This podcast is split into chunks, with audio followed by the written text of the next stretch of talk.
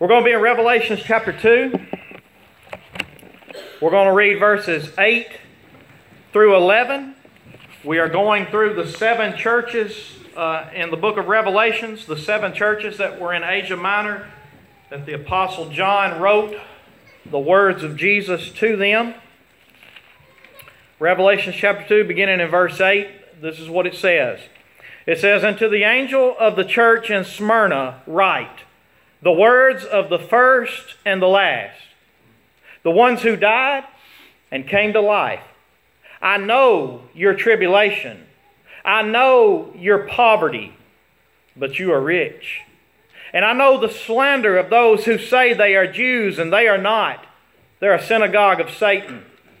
Do not fear what you are about to suffer. Behold, the devil is about to throw some of you into prison that you may be tested, and for ten days you will have tribulation. Be faithful. What's those next two words say? Unto death. Jesus just told some of them right here, you're going to die for your faith. Be faithful unto death, and I will give you the crown of life. He who has an ear, raise your hand in here if you have an ear. He who has an ear, this is for you. He who has an ear, let him hear what the Spirit says to the churches. The one who conquers will not be hurt by the second death. You can be seated.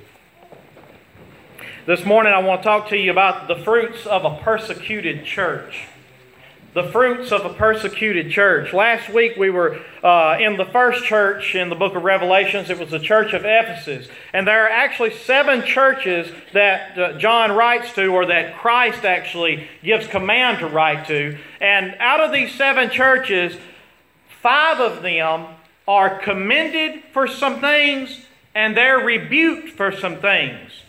Ephesus was literally told in this book if you don't repent, from where you have fallen, I'm going to remove your church from this place. And he called it a lampstand. He said, I'm going to remove your lampstand from its place. Do you know that today there is no church in Ephesus? Not only that, today there is no Ephesus. Today, that beautiful harbor that we talked about last week, uh, and I know there, you know, it's funny. Y'all must call each other each week and go, hey, I'm going to be here this week, so uh, why don't y'all stay home? And then the next week, somebody else calls and said, hey, I'm going to be here this week, so y'all stay home. Because it's a new crowd in here this week. The, so uh, y'all call each other next week and say, hey, let's everybody get together at the same time. It'd be nice to, to see all the faces. But last week, I'm looking at faces that just weren't able to be here for whatever reason. And we talked about the church of Ephesus, and I talked to you about it was the main market of all of Asia Minor. It was the most beautiful city in all of um, in all of Greece, pretty much. And today, that city is no more. You go over this place, and it's nothing but ruins. This beautiful harbor has filled up with silt, and it is literally underneath the silt. You have to dig it out in the ocean to be able to see the harbor that used to be the main marketplace of all of Asia. And Jesus prophesied that. He told them. He said, If you don't repent, I'm coming and I'm removing my presence from this place. And then there were other churches that he told the same thing. He told them that, listen, you, there are some things that I see that you're doing good, and there are some things that you're doing as a church that you need to correct. There's some things you need to change. You know, here, here's the problem I think that we have as Westerners today, or as Americans. Um, we come to church every Sunday, but I don't think enough of us actually come with the mindset of God, I know that my ways are not your ways. I know that I have fallen short of what you created me to be.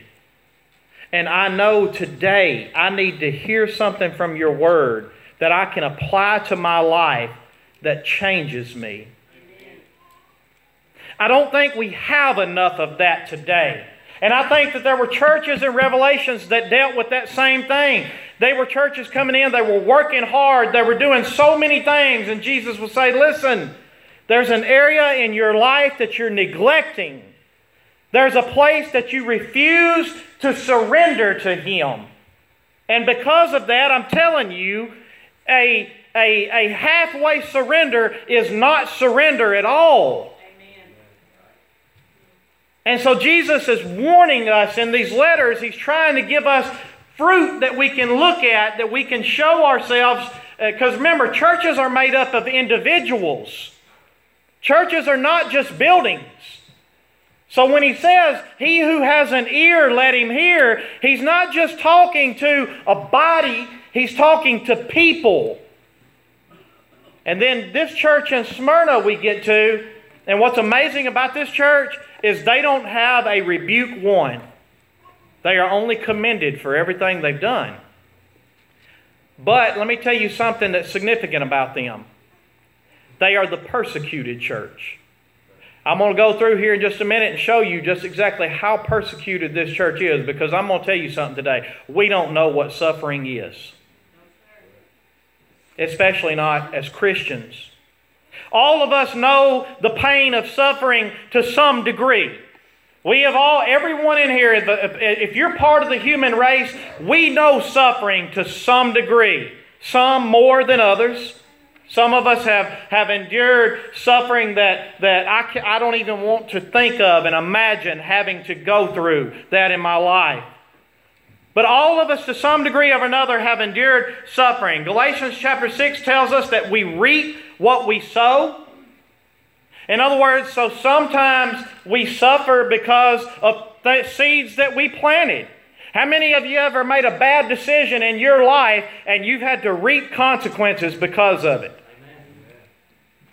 Sometimes we suffer because we reap what we sow. And the truth of the matter is, every one of us are going to fall into that category sometime or another. You don't know how many times I've laid my head down at night or woke up in the morning with such a heavy heart and a pain in my stomach thinking to myself, you stupid idiot. Why did you do that? Why did you say that? Why can't you just keep your mouth shut? Can I get a witness? I figured there's a few in here like that. Why can't you just keep your mouth shut? Why can't you just do right for a chance. You don't know how many times I've prayed to God and said, God, if you could just make me a robot. If you could just save me from myself and just and just do for me everything that you want done, we'll be okay. But if you keep leaving this thing in my hands, we are a mess. Sometimes we we suffer because we reap what we sow.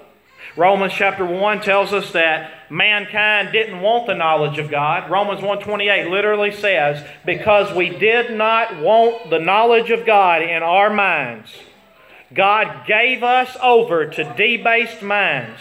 He said, he gave you over to your own ways to do those things which are not fitting to be unloving, to be unforgiving, to be unmerciful, to be murderers and rapists and thieves and liars and blasphemers. He gave us over to those things. So not only do we suffer sometimes because we reap what we sow, but sometimes we suffer because of what others sow. How many of you in here have ever suffered because of what somebody else did?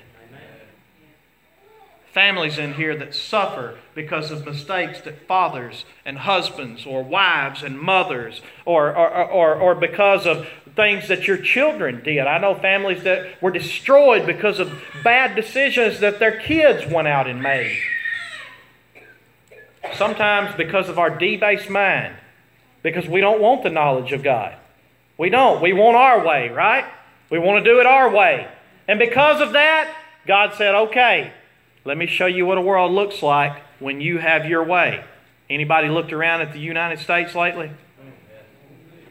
That's what a world looks like when you have your way. When we don't do it God's way, but we do it our way. We suffer for it. Hebrews chapter 12 tells us that sometimes our suffering is because God is disciplining us as children. If you're a parent in here today, if you're a wise parent in here today, you know that there have been times in your life that you've had to discipline your children because you don't want to see them make mistakes that are going to do them harm. And so you discipline them in order to, not because you just want to hurt them or you want to punish them, but if you're a good parent, you love them so much that there's no way that you want to allow to see them go a bad direction, so you will do whatever it takes to lead them right. Well, if you being a good parent, and you're evil in your heart and you're in your mind, truthfully, if you know how to do that to your children, how much more does the perfect Heavenly Father know how to lovingly discipline His children? So there are times in our lives that we do suffer because of the sin in our lives. A lot of times we, we want to look at it and we want to tell each other, uh, you can't look at it and think it's sin. No, I think we should. Every time we're in some kind of trial or suffering, I think the first thing that ought to be wise of us to do is to evaluate our lives and go, God, is there a place in an area in my life that I know that I'm not right with you? Is there an area that I need to look at? Is, is this discipline from you? And then if I can't find that, then I move on to the next thing. Maybe this is just suffering because of debased minds in this world. Maybe this is just suffering because of seeds that I sown somewhere back in my past. How many of you know that just because you plant corn today don't mean it comes up this evening? Sometimes you're reaping things today that you planted 30 years ago. There are all kind of ways that we suffered as Christians. The book of Luke 22 and Job chapter 1 tells us that sometimes we suffer because of our faith in God. It tells us that Satan literally comes before God and says, God, you know they say they love you. They come in and they sing songs to you. They pray to you. But do you really think that they love you for nothing? Take this away from them. Watch them curse you. The Bible tells us that Satan literally comes before God and accuses us day and night of not having true faith in God. See, Satan's mad. He's mad because he was God's most beautiful and greatest creation. There was none like him, according to the Word of God.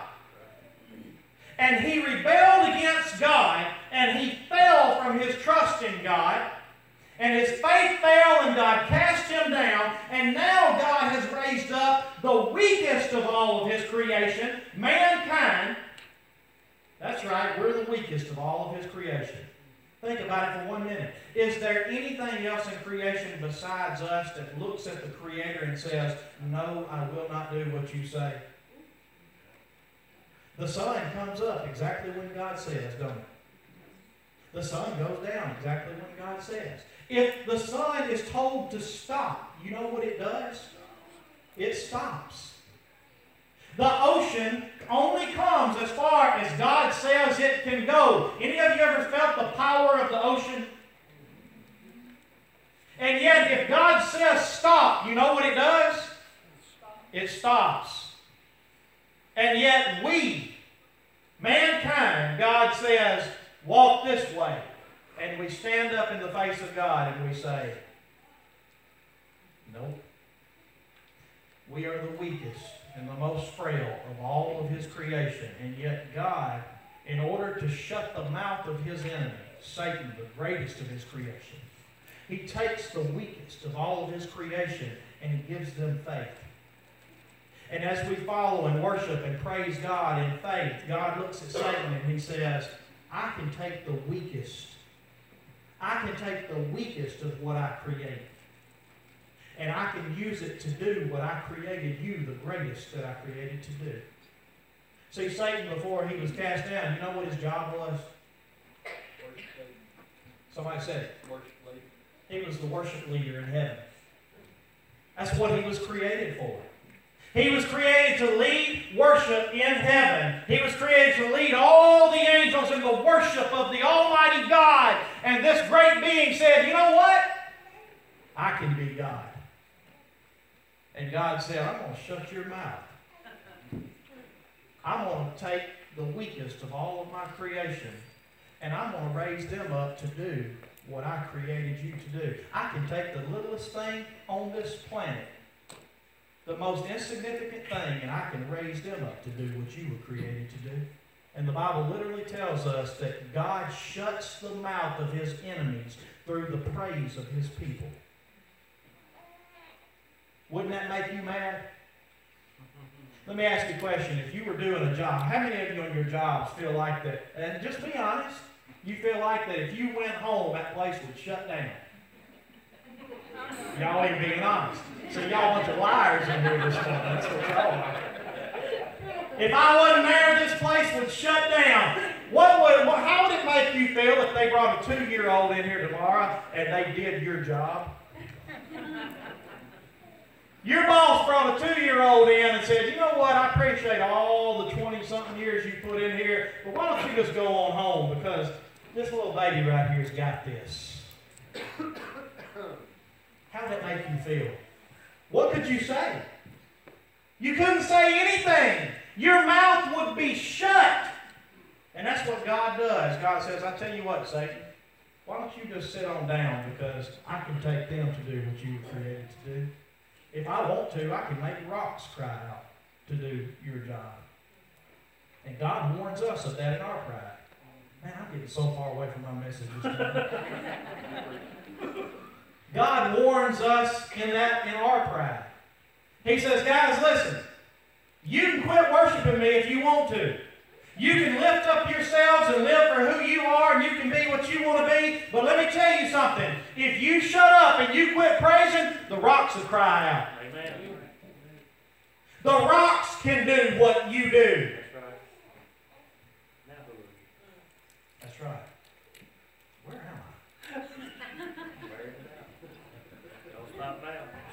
Satan asks God to come at us because he hates us for what we're doing. So Satan literally comes before God and says, Their faith ain't real. And God says, Oh, yeah, it is. Go ahead. Test them. Test them. And God allows our faith to be tested. All of us know the pain of suffering, and especially those of the faith in Jesus Christ. We probably won't suffer like the Christians in Smyrna, and I'm going to give you just a glimpse of that here in just a minute, but we might. And my question to you this morning is what if we do? What if God allows suffering? What if one day, you know, the Christians that are still in Smyrna today, there are few, but the Christians that are still in Smyrna today in this same church, they are still being beheaded for being Christians today. What if the day comes? You know, we have um, we have a great security team and we try to be wise and try to think ahead and look out. But the truth of the matter is, at any moment, the devil could send anybody to sit right in the midst of you right now. And in the middle of this service, as I'm preaching, get up and take as many of you out as they want. You know that's a reality, right? What if one day that takes place and you are persecuted for your faith and you say, Will you deny Christ as the Lord? When your faith is put to the test and persecution truly comes to your front door, would you be faithful? That's my question. How much do you believe what you believe? You better think about that this morning. Smyrna, it was known as the crown of Asia Minor. It was like Ephesus. It was a beautiful city. It was known as the crown of Asia. It had a beautiful harbor on the sea. The city set inland several miles past these beautiful rolling hills. And if I had I had time, I'd have got some pictures to show you a little bit about what it looked like. But there was the harbor and the sea, and then they had these beautiful rolling hills that went several miles to the inland of the city. And then behind the city, there was this great hill that was filled with great temples. There was temples to uh, Apollo, the, the god of water. There was uh, temples to Asclepius, who was the god of medicine. There was temples to Aphrodite, to Zeus. There were temples to several gods that were built on this hill. So there was great pagan worship in this place. Smyrna was the center of science and medicine. So it would have been a very, very, very well established city. It would have been a, a place where people would have went to have learned about science and to have got treatment for different illnesses and to, to, to get new uh, research on uh, medicines that were taking place. Being a Christian in Smyrna was a very tough thing. Not only did they fight like Ephesus against their Greek gods and their idol worship, but Rome hated Christianity. At this time, when this letter was written, Rome hated Christianity. And then Rome gave this city their freedom, like I told you about Ephesus last week. Rome gave Smyrna their freedom and stationed no troops in this place, but let them govern themselves. And here's why because of the worship that they did to Rome. See, this city believed that Rome was literally a goddess and that Caesar was the, the God, the king of this world. And so they worshiped Rome and they worshiped Caesar. They literally had an altar built to Caesar in this place. And if you did not come once a year before this altar and vocally proclaim Caesar as Lord and then sacrifice incense to him, they gave you a certificate once you got this done and if they and if, if one of the law-abiding citizens of that place saw that you didn't have a certificate for worshiping Caesar, they literally called for you to be killed. And the whole town and multitude came together and said, These are atheists. They called you atheists because you did not worship Caesar and you did not believe that Caesar was a god, and they killed you for it. Smyrna was a tough place to live for a Christian. So now listen to the encouragement that, that, that, that Jesus gives to them in Revelations chapter 2. Revelations chapter 2, verse 8, he says, To the angel or to the pastor of the church in Smyrna, write the words of the first and the last. First off, I was in the beginning with God before creation. I am the first. He says here, I want you to understand that I know what glory is like. But I'm also the last. I'm also the one that knows the end. I'm the one who knows how all this turns out. There's a reason why he introduces himself the way that he does. And then he goes on, he says, I'm the one who died. Not only am I the first, the one that knows the glory of God and has shared in the glory of God and has been perfect in every way, but I'm also the one who stepped down from all that to poverty as Chris read to, from the scriptures this morning. I'm also the one that stepped down to the lowest of the low in human form. And I suffered in a way that no one else has ever suffered or will ever, ever suffer. And I am the one that died. So, this is a guy that when he's writing to you, he wants you to understand I can relate to any kind of suffering and persecution you're going through. I'm the one who died, but I'm also the one that came to life. He said, I'm also the one that even if it means that you have to be faithful unto your death, I'm also the one that's proved I have the power over death. And I have the power to give life. So I want you to understand something. If it means your life in order to keep your faith, they can't take from you the life that I have to give. I'm the one who died, and I'm the one who came to life. So I can give you life if it means your death. This is a great encouragement to hear. There was a letter that was written from the church of um, from the church of Smyrna. I'm going to read just a few parts of it, but this letter was written just a few years after this letter was written, and it's actually the the epistle of the church at Smyrna concerning the martyrdom of St. Polycarp. Polycarp was their pastor. He was 86 years old. But I want to tell you just, just a little something about the Christians that lived in Smyrna. Listen to this closely.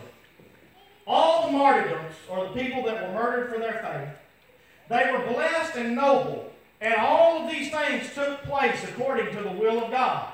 For it becomes us who profess greater piety than others to ascribe the authority over all things to God, even the death of his saints. And truly, who can fail to admire their nobleness of mind and their patience and with love towards their Lord which they displayed? Who were they who, when they were so torn with scourges that the frame of their bodies, even to the very inward veins and arteries, was laid open, they still patiently endured, while even those who stood by pitied them and bewailed them. But they reached such a pitch of compassion for their enemies that not one of them let a sigh or a groan escape them. I hope y'all heard that. They reached such a pitch of compassion for their enemies that not one of them let a sigh or a groan escape them, thus proving to us all that those holy martyrs of Christ at that very time when they suffered such torments were absent from the body in other words, even though God allowed them to be beheaded, and even though God allowed them to be eaten by lions, they would literally wrap meat around the Christians and send them out in Smyrna to the Colosseum and feed them to the lions. They give an example here of a man named Germanicus, who actually they put him in because he would not say Lord Caesar. That's what it says in this letter that they, they entreated him to say, Lord Caesar. They said, What harm would it do to save your life and just say, Lord Caesar, and sacrifice to him? He said, I can't do it. And they put him and other Christians in the arena. And they said, they said because of his age, they ought to put him in the back. He went to the front. And when he went to the front, he literally started yelling and waving his hands for the lions to try to, to bring them on first. That's the kind of faith this guy had. It says, and looking to the grace of, God, of Christ, they despise all the torments of this world, redeeming themselves from eternal punishment by the suffering of one single hour. For this reason, the fire of their savage executioners, it appeared cool to them. For they kept before their view escape from that fire, up for such as endure things which are, I'm sorry, which the fire which is eternal, and never shall be quenched, and they look forward with their eyes of their heart to those good things which laid up for such as endure the faith. It says that uh, in like manner, those who were condemned to the wild beasts endured dreadful tortures, being stretched out upon beds full of spikes and subjected to various other kinds of torments. Did you hear that? Beds full of spikes, and objected to other various kinds of torments, in order that if it were possible, the tyrant might, by lingering tortures, lead them to a denial of Jesus Christ. And there are many, many other examples in this, but the one I want to get to is Polycarp. Polycarp was 86 years old. He was the pastor of this church. And after these Christians started to be murdered, they said, the city came together and in one accord they said, bring out Polycarp. We want the leader. So they go and they find Polycarp, and he has done went to this house in the country, and he heard they were coming, and he could have escaped, but he didn't run. Instead, he stays in his house, and the Bible says, or not the Bible, but this letter, I'm sorry. This letter says that he stayed in this upper room and he prayed night and day for the churches and even for his enemies that he knew was coming. And this was his custom that he did. And when they got there, they went upstairs, they got Polycarp, and he came down and he said, You don't need swords, you don't need clubs, I'm not going to give you any trouble, I'm going to go with you. Would you like something to eat? Literally. And the, Bible, the letter says that they set before them all the food that they could eat. They fed the soldiers. And then, whenever they were fed, he said, The only thing I ask from you is to give me one hour to pray without any distractions. Just give me an hour.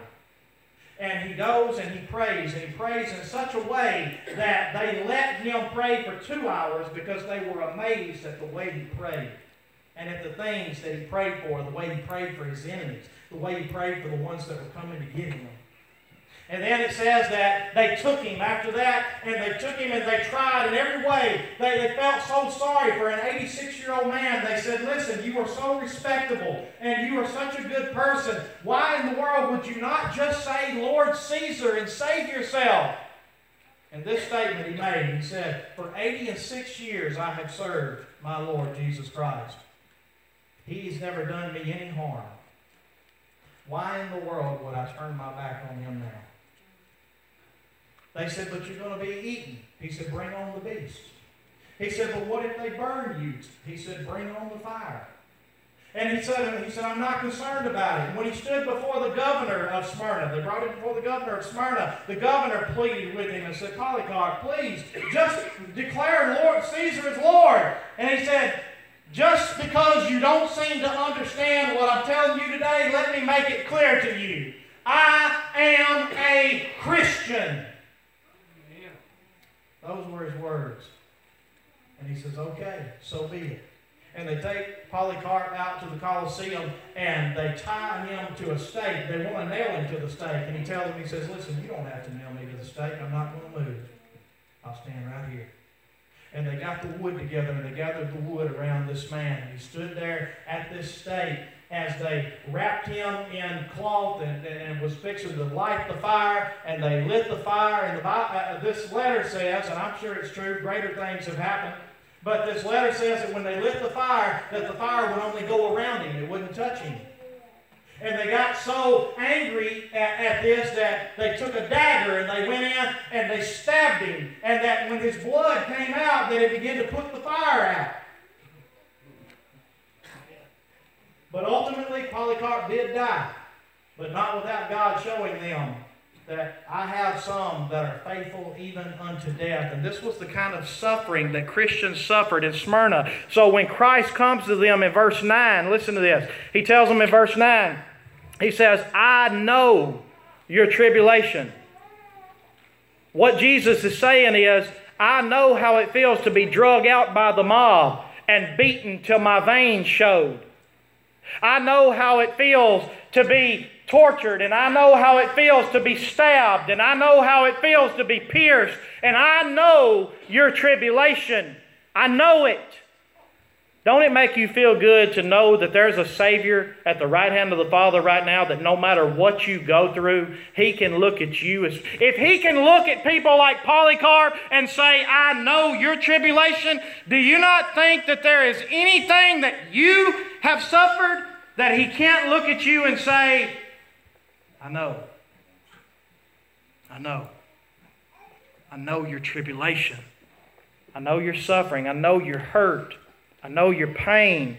He says, I know your poverty. Listen, not only did Christians suffer the persecution the way they did, and I'm coming to a close. I'm going to shorten this thing up this morning. Don't laugh. Not only did these Christians suffer persecution to the degree that I'm telling you about right here, but not but they also drove them into poverty. This word poverty, when you go back and do a word study on this, this word poverty right here literally means extreme poverty. In other words, they had nothing. It is a word that can also be translated as beggary. What is beggary? When you got to beg for everything that you get. This was also a result of their persecution. In order to be a Christian in this place, it meant nobody did business with them. It meant they begged for everything that they had. He says, I know your tribulation, I know your poverty. But then notice this next phrase that he says You are rich. you may think you have nothing, and in this world you probably do have nothing. But let me tell you something if you have your faith, you are rich. You are rich. And I know the slander of those who say they are Jews, but they're not Jews. They, they are from the synagogue of Satan. I want you to understand something. There was a time that Jews actually persecuted and killed Christians, but they weren't really Jews. There was also a time in history that Christians persecuted and killed Jews. But guess what? They weren't really Christians. So this same message can be turned around to us today. He said, Listen, I know the ones that say they're Christians. I know the ones that say they're Jews. But I know who they really belong to by how they live and by what they do. But then I want to focus right here on verse 10. Two simple things. There's the fruit of the persecuted church. Do not fear what you are about to suffer. If you're going to be a Christian, I want to go ahead and tell you suffering will come. Satan will probably come and ask for you. And let me tell you something. I believe the closer you get to God, not the more works you do, I'm talking about the closer you get in your walk with God, trying to be like Him, I believe that's when Satan perks up and pays attention. And he says, You know what, God? They ain't all they think they are. Why don't you let me take this from them? For some of us, it may be our children. Will you stay faithful? The Lord giveth, and the Lord taketh away. But blessed be the name of the Lord. I want to show you a verse after I finish verse 10 so we don't have to go back here. Do not fear what you are about to suffer. The first thing, don't fear suffering.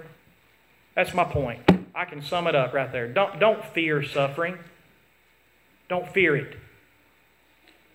Embrace it. Say, you know what, if this is the battle, and I'm going to show you why not to fear it here in just a second. But the second thing, he said, Behold, the devil is about to throw some of you into prison that you may be tested. The devil's going to do it.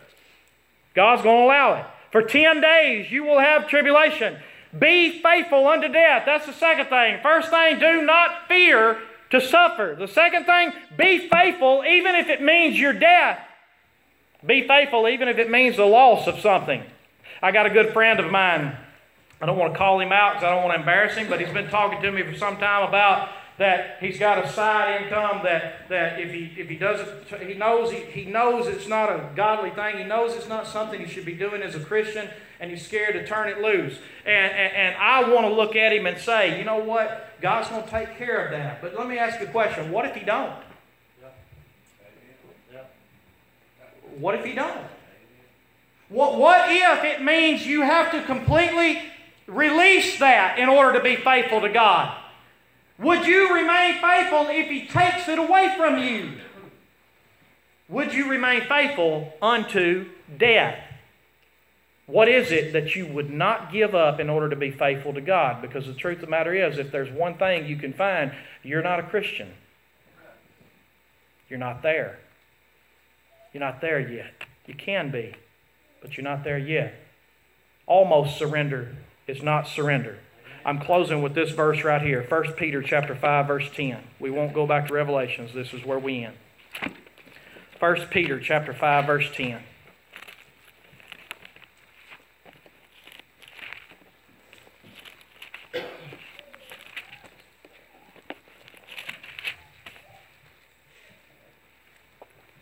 Listen to what Peter said.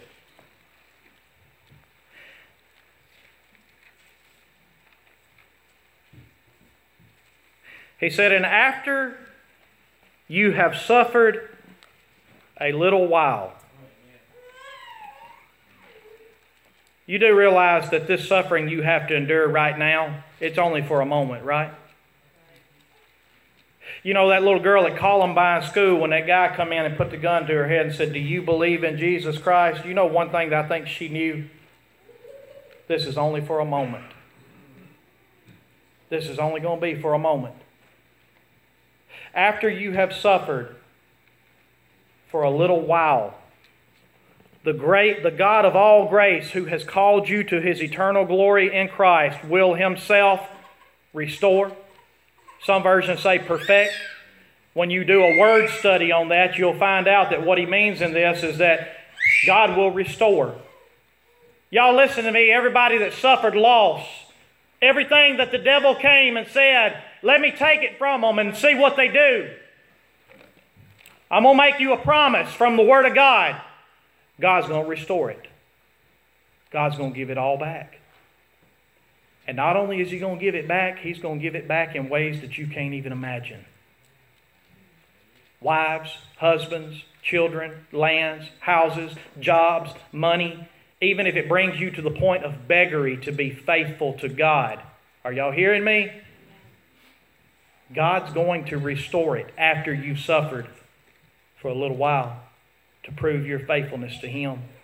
But then look what he says. He says, not only is God going to restore, God's going to confirm your faith. He's going to prove that you're genuine. He's going to shut the mouth of his enemy because you're going to stand and give him praise. And what can the enemy say then? When you get to the end of the book of Job, do you ever read where Satan goes back to God and says, Ha ha, I told you so? what do you hear from Satan at the end of the book of Job? Nothing. Nothing. His mouth is shut.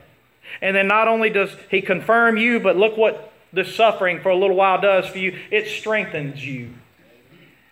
Let me tell you something. I can promise you today, because of my struggles and my trials, I am stronger in my faith. And I'm stronger as a man today because of what God has allowed me to go through. It made me weak for a time. That's true. It brought me down for a time. It made me vexed in my mind for a time. But today I can tell you I'm stronger because of what God allowed me to go through. And then finally he says, God will establish you. So I want to say one more time, this is in closing. Do not fear to suffer. Don't fear to suffer. Whatever it is, when you see suffering come your way, you look to God and say, God, I don't know what you're doing, but I'm still going to praise you.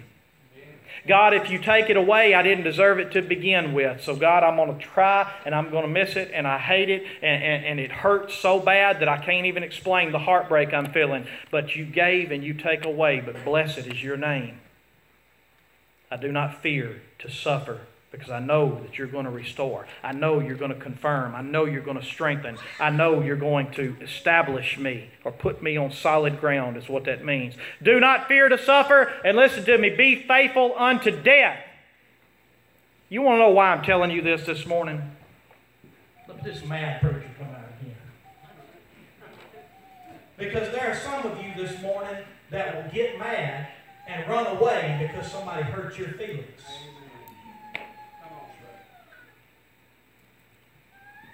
That's just the truth. Yep. And here Christ is telling you to be faithful unto death. You can't even hang in there if somebody hurts your poor little feelings. Ain't that a shame? Yep. That's a shame. Amen. I'm telling you, be faithful unto death whatever the devil throws at you, whether it comes from your brother or your sister as an offense, or whether it comes from something that you have to put out of your life because it means your faithfulness to God, listen to me, guys. God's going to restore it. He's going to restore it. He's going to confirm it. And then he ends this whole letter by reminding them listen, to those who conquer, I'm going to give you the crown of life. In other words, I have eternal life waiting for you. This is just a moment to the one who conquers, he will not taste the second death. To be faithful here may cost you a first death, but guess what? Even if you're not beheaded, or even if you don't have a gun put to your head saying, Do you believe Jesus is Lord? Even if you don't die that way, you know what's still going to happen? 10 out of 10 people is going to die. I'm just going to be honest with you. I'll take a bullet through my head to go that way. Let me say it again so the devil can hear it. I will take a bullet through my head to go that way. If only God would give us the same opportunity. I know that sounds crazy, but I believe it that much. I believe it that much. And I pray that you do not fear to suffer, no matter what suffering He allows to come your way. One last little story. Man, I can preach all day long. I heard this preacher talk about that there was this faithful woman in his church congregation that she had had a stroke She was so faithful for so many years, and she'd done so much for the church body. As he was going to the hospital, they had told him, they said, now, Pastor, listen, I don't know what kind of mindset she's going to be in because she's half dead. She's the whole half of her body is completely dead. It, she has no movement in it whatsoever in the right side of her body. So he's walking down the hallway and he's trying to figure out. He said, I, I, I don't know what I'm going to say. I don't know what I'm going to do. I don't know how to explain why this woman is going through this. And he walks down the hall and he says he turns the curve expecting it, not knowing what to expect. And when he turned the curve, he said that she saw him in the coming toward the room. And when she saw him, that she raised her left hand up in the air as high as she could get it. And she walked in there, and uh, and and uh, the pastor asked her. He said, he said, "Hey, what what are you doing?" She said, "Preacher, I may be half dead, but I'll praise Him with the half I got left." Don't be afraid to suffer. Suffering's coming. It is. Satan may even ask for you. Don't be afraid to suffer, and be faithful, even if it means you're dead. And He'll give you the crown of life. And the second death won't lay a hand on you. That's right. That's a promise. Y'all stand this morning.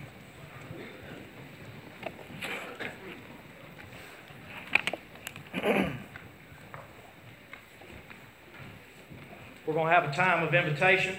While they're getting ready, if there's something that you want to humble yourself before the altar and pray about, you don't even have to wait on them to pray. Just step out and just come pray. This ain't about a song that's being sung. This ain't about some music to try to get your spirit stirring and moving. That's what the Word of God and the Spirit of God does. So if the Word of God and the Spirit of God has spoken to you this morning, I pray that you would let Him work in you however, however He sees fit